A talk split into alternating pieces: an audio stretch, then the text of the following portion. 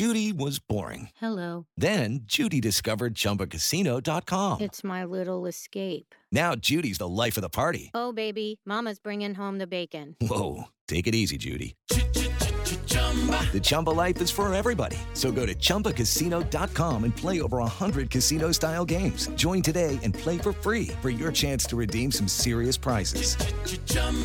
ChumbaCasino.com. No purchase necessary. Void where prohibited by law. 18 plus terms and conditions apply. See website for details.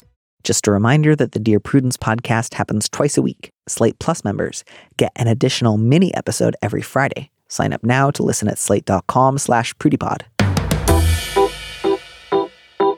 Hello, Prudy listeners. Just a quick note. Due to a technical issue, the first minute of our guest is from a phone recording. The sound quality will get better once we start reading letters, so there's no need to panic. Okay, let's start the show. Dear Prudence. Dear Prudence. Dear Prudence. Dear Prudence. Dear Prudence. Dear Prudence. Dear Prudy. Do you think that I should contact him again? Help. Help. Thanks. Thanks. Thank you.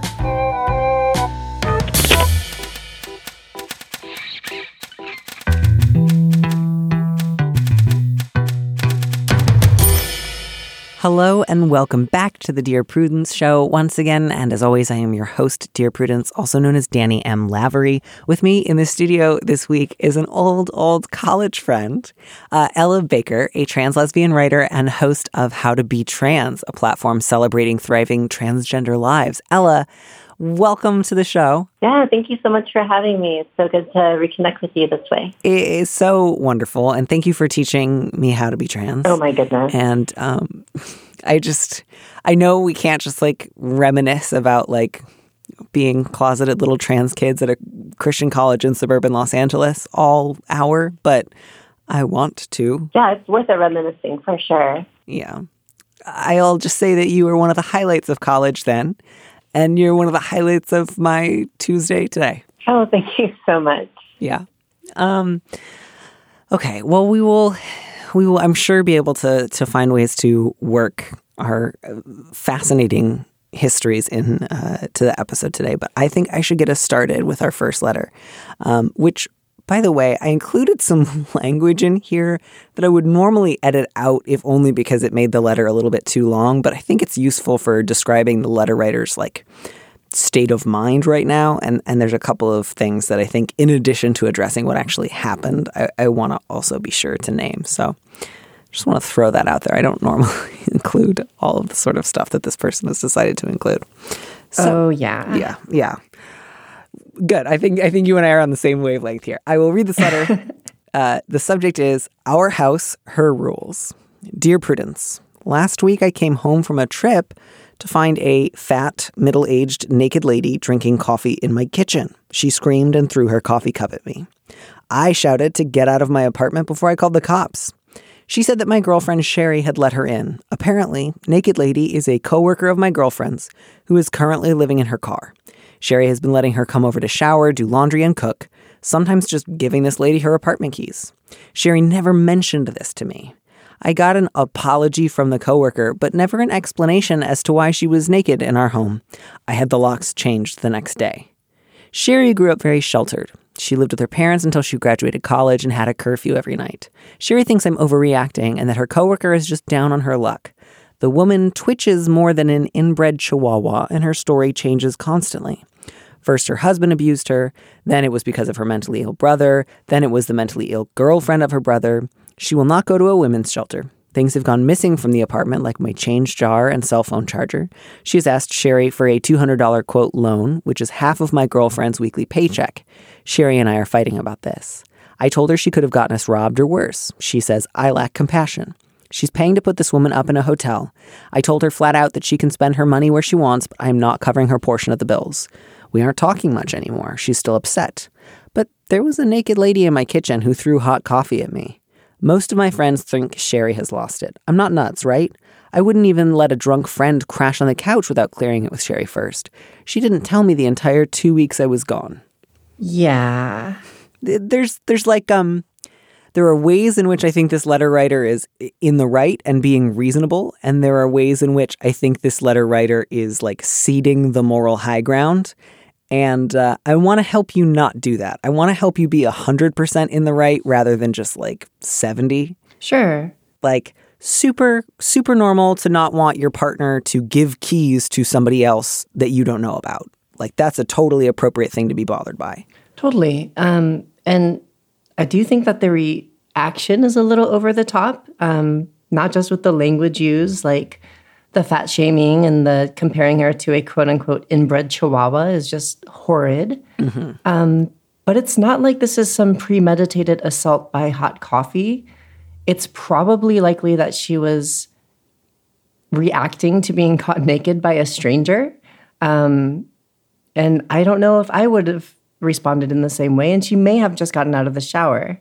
Yeah, I, I felt the same thing. Like, i I think a lot, like a lot of the blame for this can be appropriately laid at Sherry's feet. Sure. I think calmly. Like, I don't, I don't want you to use some of the language you've been using here towards Sherry, but like, yeah, my guess is since she didn't say anything to you about this, she may very well not have told this woman before she gave her the keys to the apartment. By the way, I have a partner who also lives here and might let himself in. So this woman may very well have thought like, I'm alone. I'm a, I, I get I have a chance to like take a long shower and really relax, and did not expect that there was somebody else living in the apartment who didn't know she'd be there. So again, totally understand you're walking in and being startled. Totally understand being upset that she threw her coffee on you, but it's not like she broke in. It's not like she knew you were going to be coming home and just didn't care about like upsetting you. And yeah, that language of like the way that you wrote that sentence made it very clear that at least part of what you consider her crime isn't just being in your home, but being fat and naked. And that I just think you don't need to be upset at her about that. That's just the way that her body is shaped. You can be mad that she stole your change jar.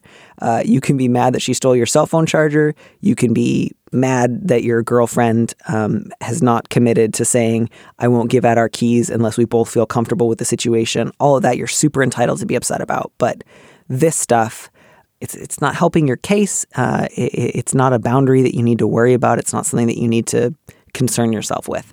Yeah, and I do think um, to stand up for Sherry a little bit, it does sound like you lack a bit of compassion, which may be leading to your communication issues with Sherry. Um, you mentioned that you aren't communicating now, but it doesn't sound like you have really good communication to begin with.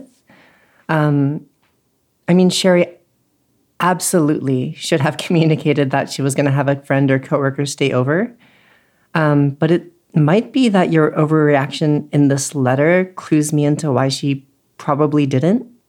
And she may have been avoiding some kind of conflict with you. Yeah, yeah, I think that's certainly possible. And and and you know the stuff about like the woman's shaking, like yeah, maybe she has a medical condition that causes her to shake. Maybe she's really nervous around you because the only other time you two really interacted, like it was shocking and, and upsetting for you both. It's it's it's possible both that like she has multiple problems. She may very well have experienced abuse from her husband and a lot of struggles with her mentally ill brother and, and his girlfriend who also had mental illness. Like it's very much possible that she's got a lot of problems going on. And and I would even say too, like I understand that not everyone feels comfortable and safe at shelters. So I you know, I, I don't think you need to demonize this woman in order to hold the boundary of I don't want us to give keys out to people, specifically Sherry. I don't want you to give keys out to people without talking it to me first, if only because it puts both of us in a really difficult position if I discover someone. I do think that's a very fine boundary um, to clearly communicate, especially to your partner who you share a space with. Yeah, and so I, I would let go of some of the like you're really sheltered. St- like I, I agree she probably is, but like you're not going to go back and undo her past, and all you can do is really like advocate for what you think is a reasonable limit here. So I I, I think to just go back and say like I'm really sorry uh, that uh, I kind of like shut down this conversation earlier. I also really need you to commit to, at, at the very least, telling me before you decide to invite somebody over. I want to be able to develop a guest policy that the two of us um, both have an equal stake in. And if you make these decisions without me, that makes me feel like uncomfortable and unsafe in our own home. And you know, uh, like as as as well-meaning as you've been towards this woman, she's also stolen from me, and that's that's a consequence of the choice that you make. And it doesn't, again, it doesn't make her a monster. I think you'll be okay without your change star. She's clearly going through a lot, but like, It's also okay for you to say, like, I don't want that to happen again. So I, I'm also really curious like, your girlfriend makes apparently $400 a week, but can also afford to put this woman up in a hotel. And so I'm a little curious about where that money's coming from, if it's coming from her parents, if it's coming from a shared household expense. Like, I, I, I guess I don't know that there, but um, yeah, I, I think now's just the time to revisit this when you're a little calmer and not covered in coffee.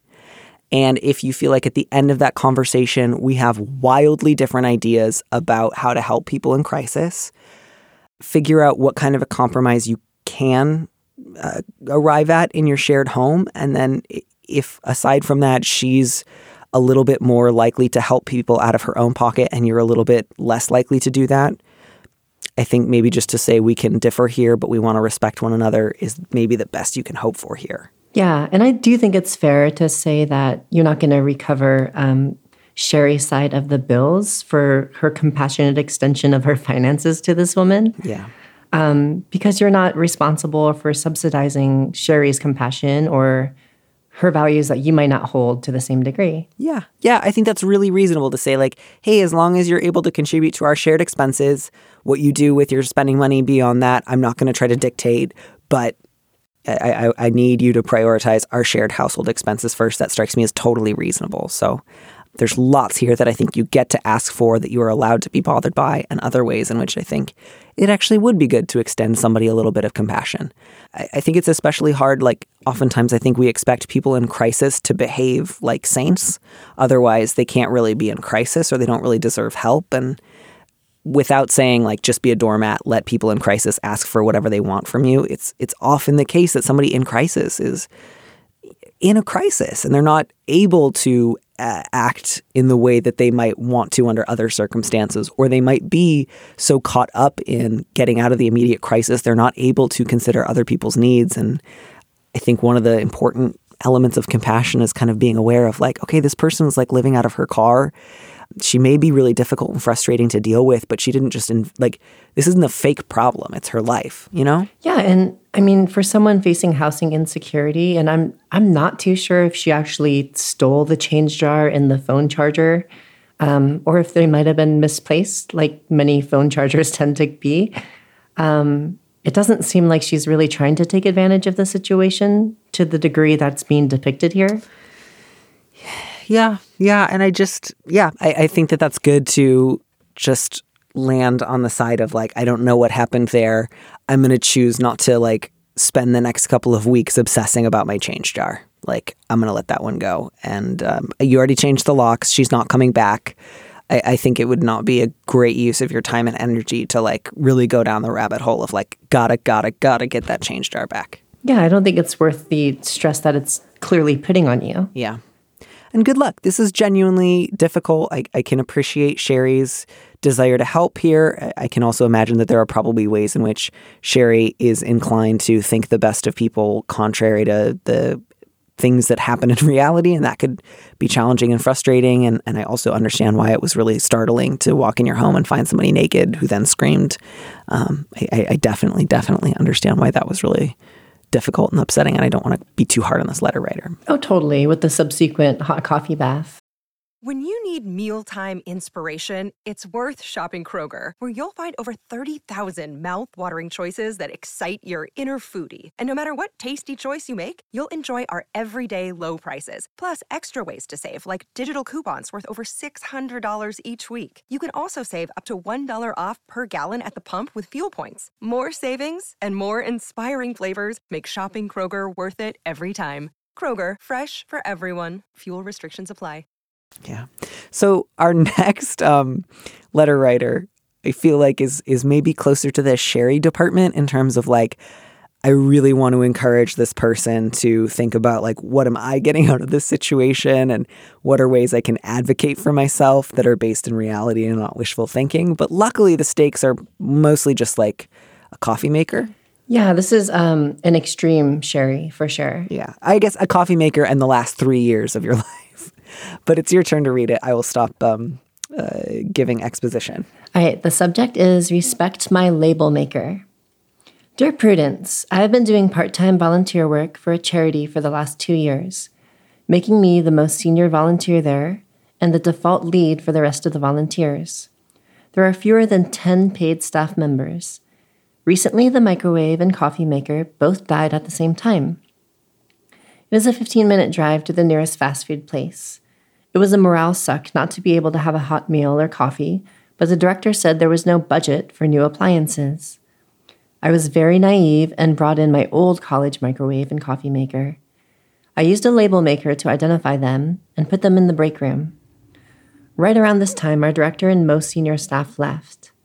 The new director started bringing in community service volunteers, mostly rich, snotty kids who wanted to play on their phones. The break room was always a mess, and I was the only one who cleaned. Everyone, including the paid staff, started to complain about the dirty microwave and coffee maker. I would get complaints before I got hellos. I put up an office donation jar for coffee supplies. Only change got added, and then a new volunteer stole all the money while I was scrubbing the microwave. I asked her why the money had disappeared when I'd turned around, and she told me in a sing song tone, You didn't see it, and you can't prove it. I took her to the director, who let her off with a warning. I have been scolded by the director before for getting stuck in traffic. Recently, I came back to another huge mess and took my appliances back to my car. One of the staff tried to stop me, and I told them to fuck off. Someone told the director, and she tried to threaten to call the cops about me, quote unquote, stealing. I told her, go ahead. Both the coffee maker and microwave have my name on them, and I know that she doesn't have an official record or donation slip for either of them. She turned red, and I told her I quit. I basically blew up three years of my life and went home and threw up from stress. I believed in the cause, and I dedicated myself to it. It brought me out of my depression, and I felt worthwhile for the first time in years because of this charity. My friends have either praised me for standing up for myself or seemed surprised that I got this upset over a six year old microwave. I know I tend to boil over a lot emotionally. I am worried that I damaged the charity. There is no one to take my place. Did I screw them over? Did I screw up? So this one um, hurts my heart so much. Yeah. Yeah, I think I often feel a lot of like um, sympathy pains when somebody describes a situation that's been very untenable for a very, very long time. And they only ever get to talk about it when it's like, I have to go, I'm out the door, everything is totally broken down. Yeah, I mean, this letter writer says that they have the tendency to boil over, but I don't feel like that's the case. I feel like they've kind of simmered for three years of not being appreciated or seen.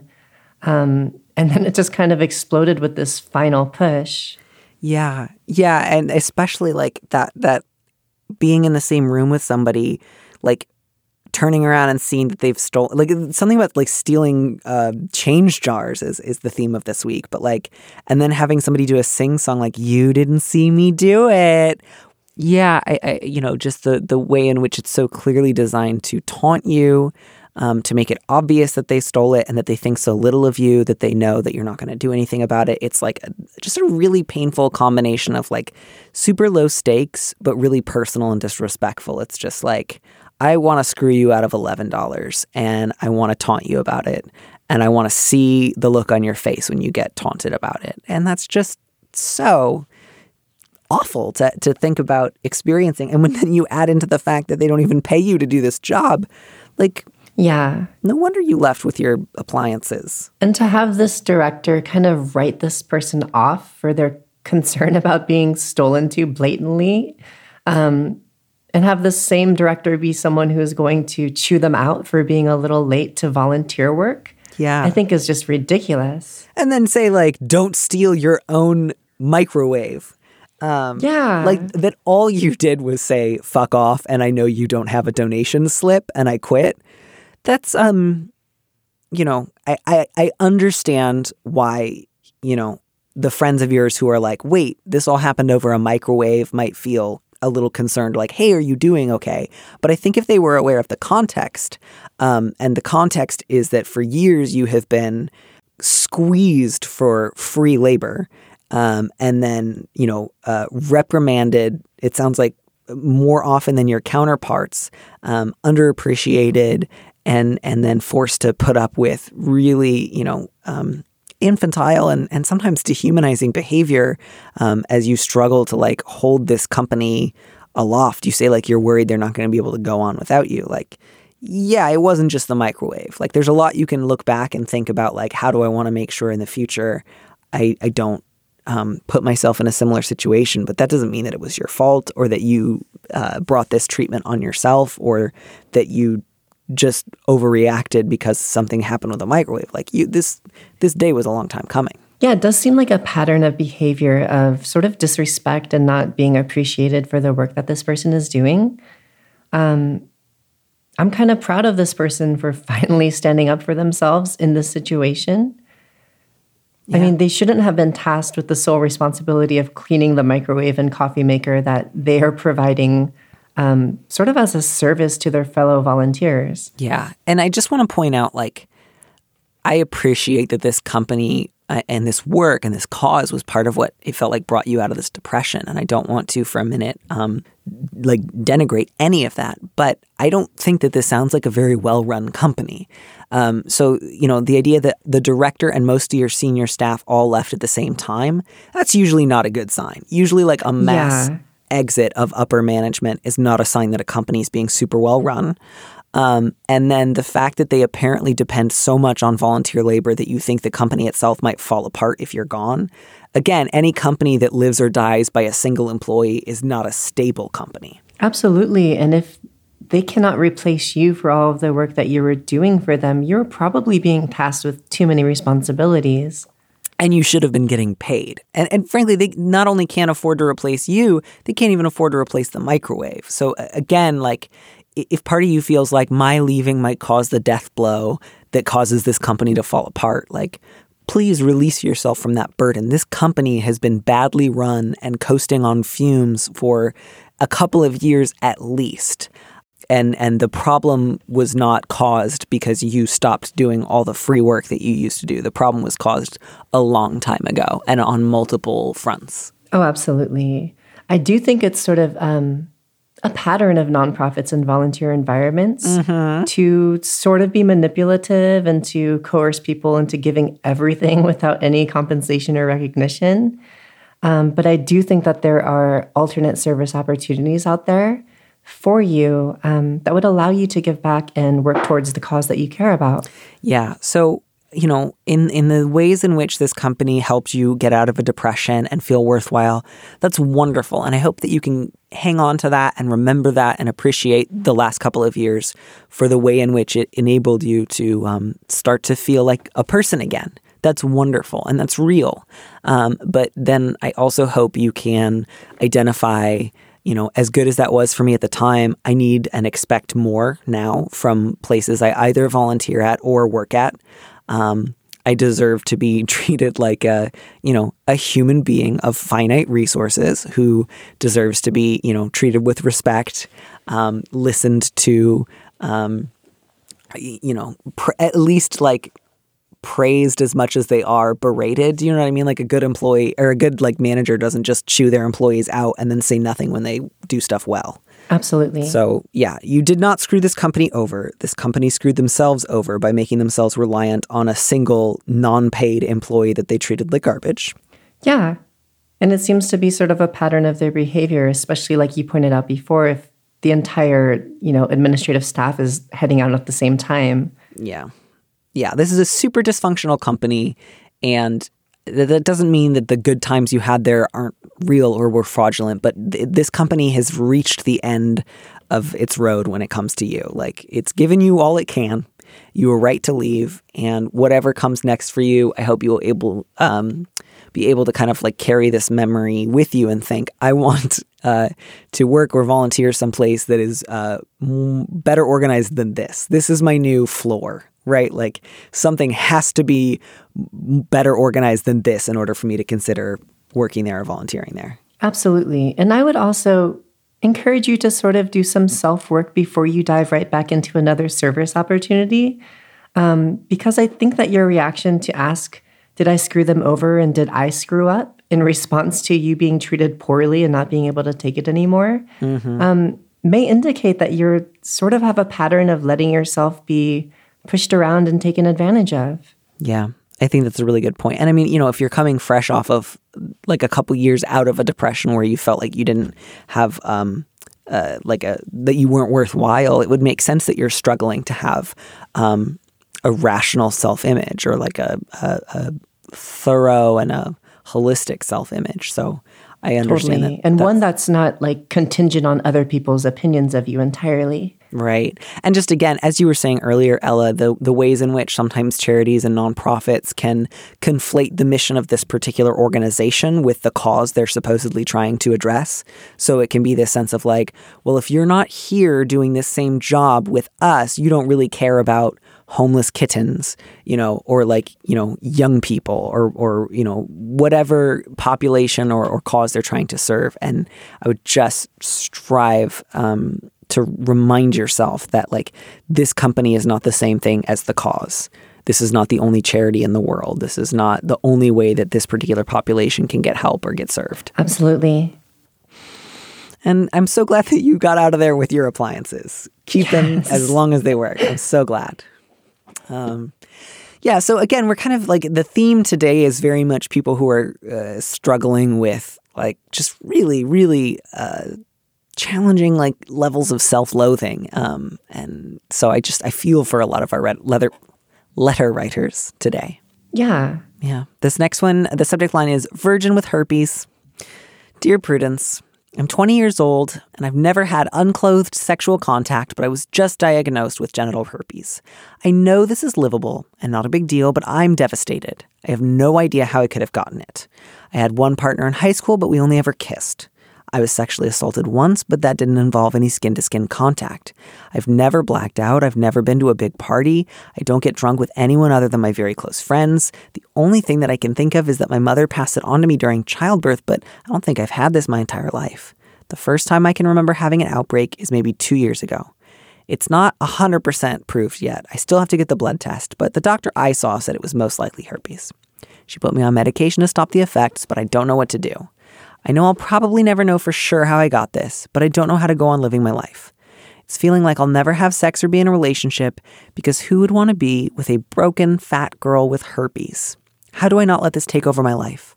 How do I deal with the unadulterated unfairness of this? How can I possibly be okay with the fact that I'll never know how this happened? How can I come to terms with this? I, this one just kills me.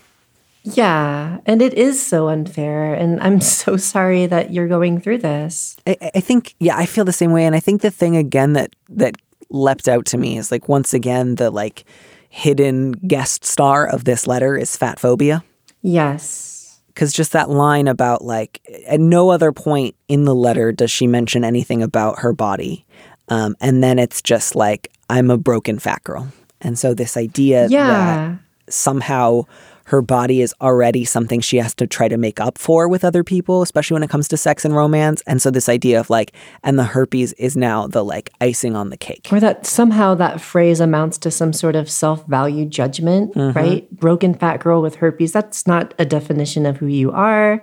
You are so much more than any of those things you're calling yourself. Um, and I think that you need to, in addition to waiting for the test results, start working on loving yourself better um, and finding your value beyond your self description as it stands right now. Yeah, yeah. I, I think again, I think it's it's really great to wait on those test results. I, I I guess mostly, I think my advice here is just to be patient and kind to yourself. You're already aware that a lot of the thoughts you're having are like sort of initial catastrophizing response to finding this out. You know that you're going to be able to find ways to live with it, and that you, it will not ultimately be the biggest story of your life.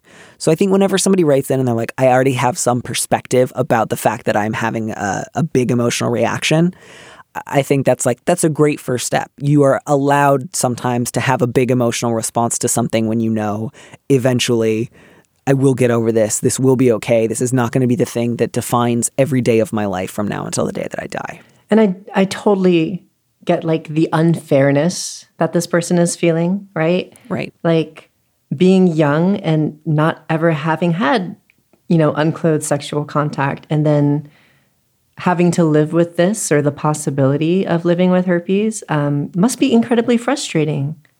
Yeah, and I think to that I would just say I think there's this idea that sometimes we can have, which is like only certain types of people are exposed to various STIs, and um, if I do all the right things, I'll be safe forever. And I think one of the things just just hard and messy about life and bodies and intimacy is while we can, you know, practice safe, safe sex, take reasonable precautions, um, do our best to minimize risks you, you cannot prevent these things. And, and what I want, I think, more than anything, is not a world where it feels like getting an STI means that I have this awful, insurmountable secret that's going to put other people off from me, so much as a sense of like, we could live in a world where there are a lot of resources for dealing with and treating and managing various STIs, and that people felt like able to be frank and upfront and talk about like here's what I'm working with, what are you working with, here's what I'm doing to treat myself, what are concerns of yours, what are limits of yours, such that it could just be part of the conversation you have with people before you get physical rather than like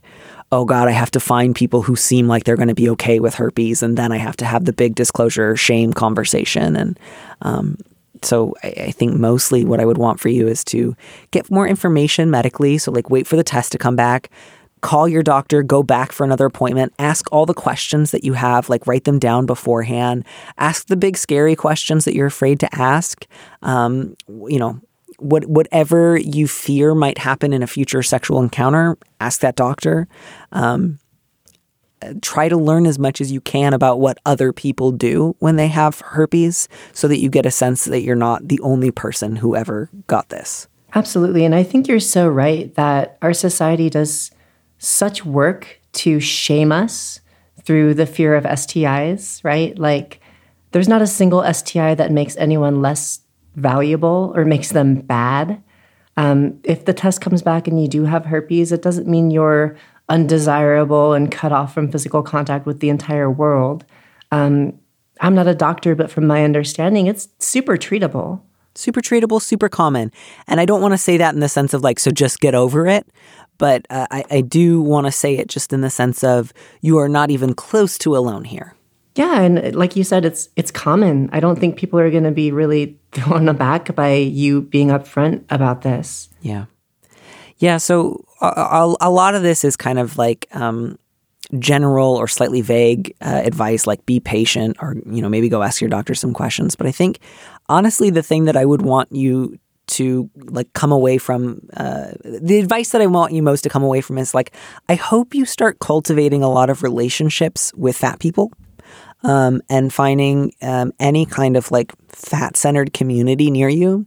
Because I think the biggest thing that you're struggling with right now is this idea that your fatness and your brokenness, um, and now like having herpes are, are the thing that will keep you from love and intimacy and worthiness. And um, that's a really heavy burden to carry. And I don't want you to have to carry that alone. Um, I, I, would want for you to get a chance to be around other people who also like move through the world as a fat person and deal with fat phobia, but also find ways to um, support and uplift um, and and and develop meaningful like community with one another, such that it's not just like uh, intimacy, sex, dating, uh, connection are the provenance of thin people. And the best thing that I, a fat person, can hope for is to um, be properly ashamed of and restrictive of my fatness so that some thin people will accept me on a provisional basis. Absolutely. Like the whole self description is so negatively inflected. Um, and I don't think any of that actually needs to be. Yeah. So I'll I'll end with because I realize I'm giving like a lot of advice and I don't want to make it sound like go feel amazing about yourself tomorrow. like go to a big pool party with 19 other fat people and just own your life and feel amazing and uncomplicatedly good. Because that I think can be its own kind of burden, which is like, oh my gosh, I'm like a bad person or a bad feminist or whatever for not feeling sufficiently enthusiastic sure. about my body right now. But I say these things because I want you to have that support in that community and to know that hating yourself is not the natural product of fatness. Um, it, it is something that you can meet with uh, loving, compassion, curiosity, attention, and and try to help yourself heal from. So it's not like go fix those negative self talk right now. Just go feel amazing and relentlessly positive every day, all day. You're allowed to still struggle. You're allowed to feel bad. You're allowed Yeah. to wake up and feel down on yourself, but you deserve. Sort of that like um that injunction to like be happy and love yourself completely and fully all the time Yeah. um, can absolutely be suffocating. Yeah.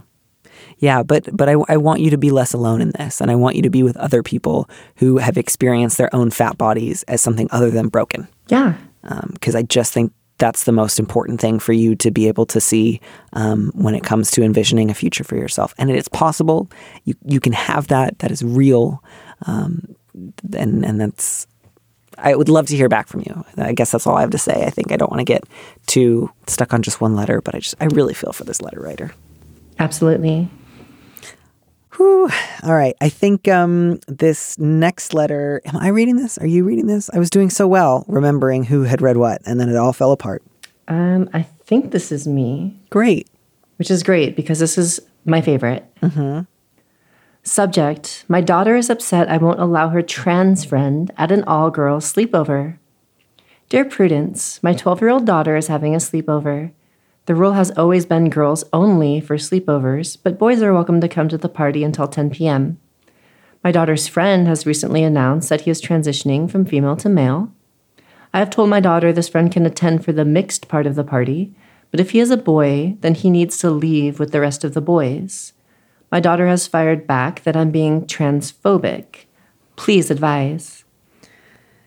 Uh, I think one of the things that's like great and challenging about like having kids with any like queer or trans friends is it just kind of like makes it clear the ways in which like you can't necessarily just have one rule for sleepovers that like ensures no one's going to be like flirting or trying to kiss or make out or whatever. Like Yes. Right? If like you- this is not to me transphobic, but it is heteronormative, right? Yeah. It's like there's no lesbian girls that are going to be at this party. Right, right. Yeah, like nobody's going to be like yeah, I just um and again, that doesn't mean you can't set any rules or that you don't want like, you know, a 12-year-old version of a bacchanal in your basement. I totally get that. But yeah, I don't know that you're to be able to come up with a single rule that guarantees that no sleepover you ever host um, will ever have any sort of like uh, accompanying sexual awakening. Yeah. And I, I do think that's the reason behind the rule. Um, if not, I would encourage you to reflect more on why this rule exists. Um, but it does seem to diminish the fact that there's a lot of sexual activity that goes on in quote unquote same gender events or anything that involves hormonal teens and preteens. Yeah. So I, I I think maybe you know the real work needs to be about both like communicating clearly your expectations to your kids, making sure that there's reasonable monitoring, um, and then also you know not like going downstairs and like checking the kids with a big flashlight every like 30 minutes to make sure no one's flirting, but um, you know that's like sleepovers are like kids' first forays into the world of like uh, acting without your parents like looking over you, um, and that's part of why they are you know sites of experimentation. So all of which is to say, Such sites of experimentation. son, you know, yeah, I, I yeah, we, I, I think everyone listening is like, not that everyone went to sleepovers and had the same experience, but I imagine a number of our listeners um, are casting their minds back and thinking like, hey, did anything like gay ever happen at a sleepover? Oh yeah, it did. All of the gay happened. Yeah, yes. a lot, a lot of the gay happened. So, you know, I, I think really the thing to do is to have a conversation with your kid. 12 seems like a reasonable age to start having a conversation where not that you two are going to make this decision as equal partners, but where you can like explain your reasoning to your kid and then invite a little feedback. So I, I think to go back and say, like, I'd love to revisit this conversation with you. Here's my thoughts here. I know that it's not necessarily going to be perfect and I'm open to feedback, but like, one of my priorities as your parent when I set the sleepover rules is trying to make sure that like uh, it's a, a friendly activity and not an excuse for people to try to like hook up. And you know, your friend is a guy, and I'm honoring like his gender identity by uh, gender identity. Sorry, I um fumble when I talk. Um, yeah, and I'm like I'm I'm treating him in the way that he has asked to be treated. To me, this feels consistent with with thinking of him as a person with autonomy. I understand that you might want him to be there because he's your friend, but like, can you walk me through what feels transphobic about saying he's a boy and the boy rules apply to him? Yeah. And I would, you know, just in reflecting on the reasoning behind this rule, I'm assuming that it's about, you know, avoiding sexual activity or like a teenage bacchanalia. Um, and if that's the case, it's probably worth exploring what the sexual orientation of this friend is. Because it may be that we should be moving away from these gendered events to um, events that are more appropriate for where we're at in terms of gender identity in our culture now. Yeah. Well, and that's tricky too. I think like because then it's just like a lot of twelve year olds are like, I don't know if I'm bi yet, or like I don't know if I'm gay, or like I might be, or I think I am. Um, That's true. And then like our our bi kids never allowed to be anywhere. right. Exactly. No sleepovers for the poor bi kids. They all have to sleep in hammocks thirty feet away from the other kids. Um, yeah, so uh, you know, I think, and I think you can express that to your kid as well, and you can say like, "Look, this rule is imperfect, and and my goal is to you know maintain a particular like friendly atmosphere for a sleepover. I realize there will probably not be a single rule that works for everybody. So again, that's where I think you could maybe invite your kids' feedback. And again, you get to use your own judgment here. So if your kid's just like Yeah. lights up and it's like, here are the eight people I have the biggest crushes on. They should all come over for a sleepover and you should leave town. Like you are definitely allowed to say like, I love you. I'm not going to do that. Um, Yeah. yeah. I- invite your kids' input. Say like, given that not all of your friends are cis and straight, and given that what we want for sleepovers is mostly friendliness and and uh, lighthearted, non-romantic, non-sexual fun, what are some thoughts that you might have about how we could best achieve that? And so you can you can make it an ongoing conversation where you make the final call. But I think if you're able to explain your reasoning to your kid a- and you're able to make it clear that you you care about not being transphobic and that you're willing to listen to her before you make a final ruling, she will probably feel pretty good about that decision. Sure. And I, I think it's really worth, I, I just want to be as inclusive of this kid as possible, right? This trans boy. Um, worth asking your daughter what's the best way we can include him and make him feel part of this event. Yeah. Because I think it's probably really jarring for him, um, just speaking out of my own experience, to transition and then likely lose the closeness that he had with his group and his friends. Yeah. Yeah, I, I think that's a really excellent point. I think sometimes when it comes to transition, especially among kids, sometimes the first way that transition gets honored is by exclusion from events that they used to be a part of. Yeah. And that's, I think, not, I, I don't think that should be a goal. I think if, if exclusion is the kind of first time that your transition gets acknowledged by other people, other peers, other adults, that's really painful. And so it's, you know, again, part of what this transition is saying is like, a rule like boys only or girls only doesn't reflect the like reality of my kids' lives because sometimes they switch on you. And another thing, just just to speak out for you know the agender and non-binary community, um, this younger generation is identifying more so as non-binary than any other generation in the past. Um, so having these sort of gendered events can be so exclusionary to non-binary kids. Yeah, yeah. I just, you know, uh, I think that it's probably going to be a, a thing that parents are going to need to think about more and more. And rather than kind of flinching and feeling like, ah, things used to be simple when we just had this one rule, I think you can actually look back and think, like, oh, actually, there were a lot of ways in which this rule got, you know, people would be able to do like gay shit under the radar that nobody talked about. And that could foster in a lot of ways a sense of both excitement and shame. And that was complicated in its own way. And our era is going to have different types of problems. But one of the gifts of getting to be open and upfront about these things is a little less like furtive, shameful uh, guessing and a little bit more of a sense of like, oh, we're allowed to talk about this stuff. Absolutely, right? Like my whole Christian Boy Scout experience was like, oh, this isn't gay, this is practice. Ella, I'm so glad you're here. yeah, I definitely like, I also, you know, I remember, you know, at our evangelical Christian college, the like gendered rules about who could be on whose floor. And my like, you know, my college girlfriend and I were like, well, this works out great for us.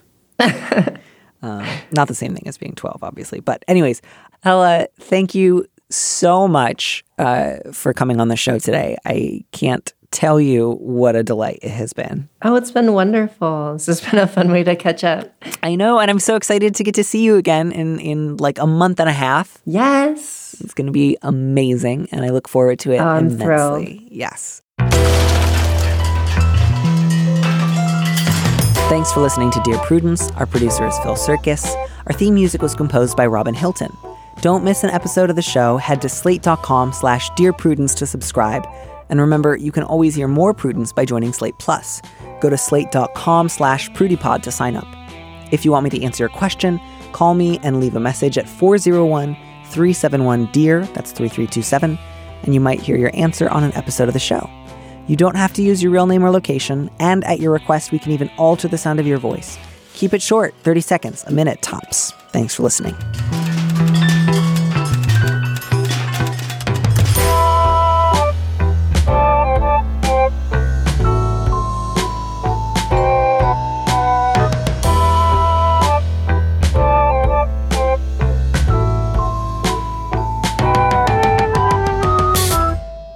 Here's a preview of our Slate Plus episode coming this Friday. Those will be, I think, the times that you'll just need to say, like, Betty, I really wish you the best solving this problem. I'm not able to help you with it. I'd love to talk about something else with you. If you can't do that, I'm going to go. If she gets really mad about that, that doesn't mean you did anything wrong. Um, but you need to start drawing this boundary, even if Betty gets really difficult about it. Sometimes there's a fantasy or a hope when people write into me of like, I deal with this difficult person. Is there a magical way to say no where they're going to agree with me? And there almost never is. You're usually going to have to say no to them, and they will not like it, and they will let you know they don't like it, and they will try to stop you from committing to your no. You have to do it even when they fight you on it. To listen to the rest of that conversation, join Slate Plus now at slate.com forward slash prudypod. It is Ryan here, and I have a question for you. What do you do when you win? Like, are you a fist pumper? A woohooer, a hand clapper, a high fiver. I kind of like the high five, but if you want to hone in on those winning moves, check out Chumba Casino. At chumbacasino.com, choose from hundreds of social casino style games for your chance to redeem serious cash prizes. There are new game releases weekly, plus free daily bonuses. So don't wait. Start having the most fun ever at chumbacasino.com. No purchase necessary.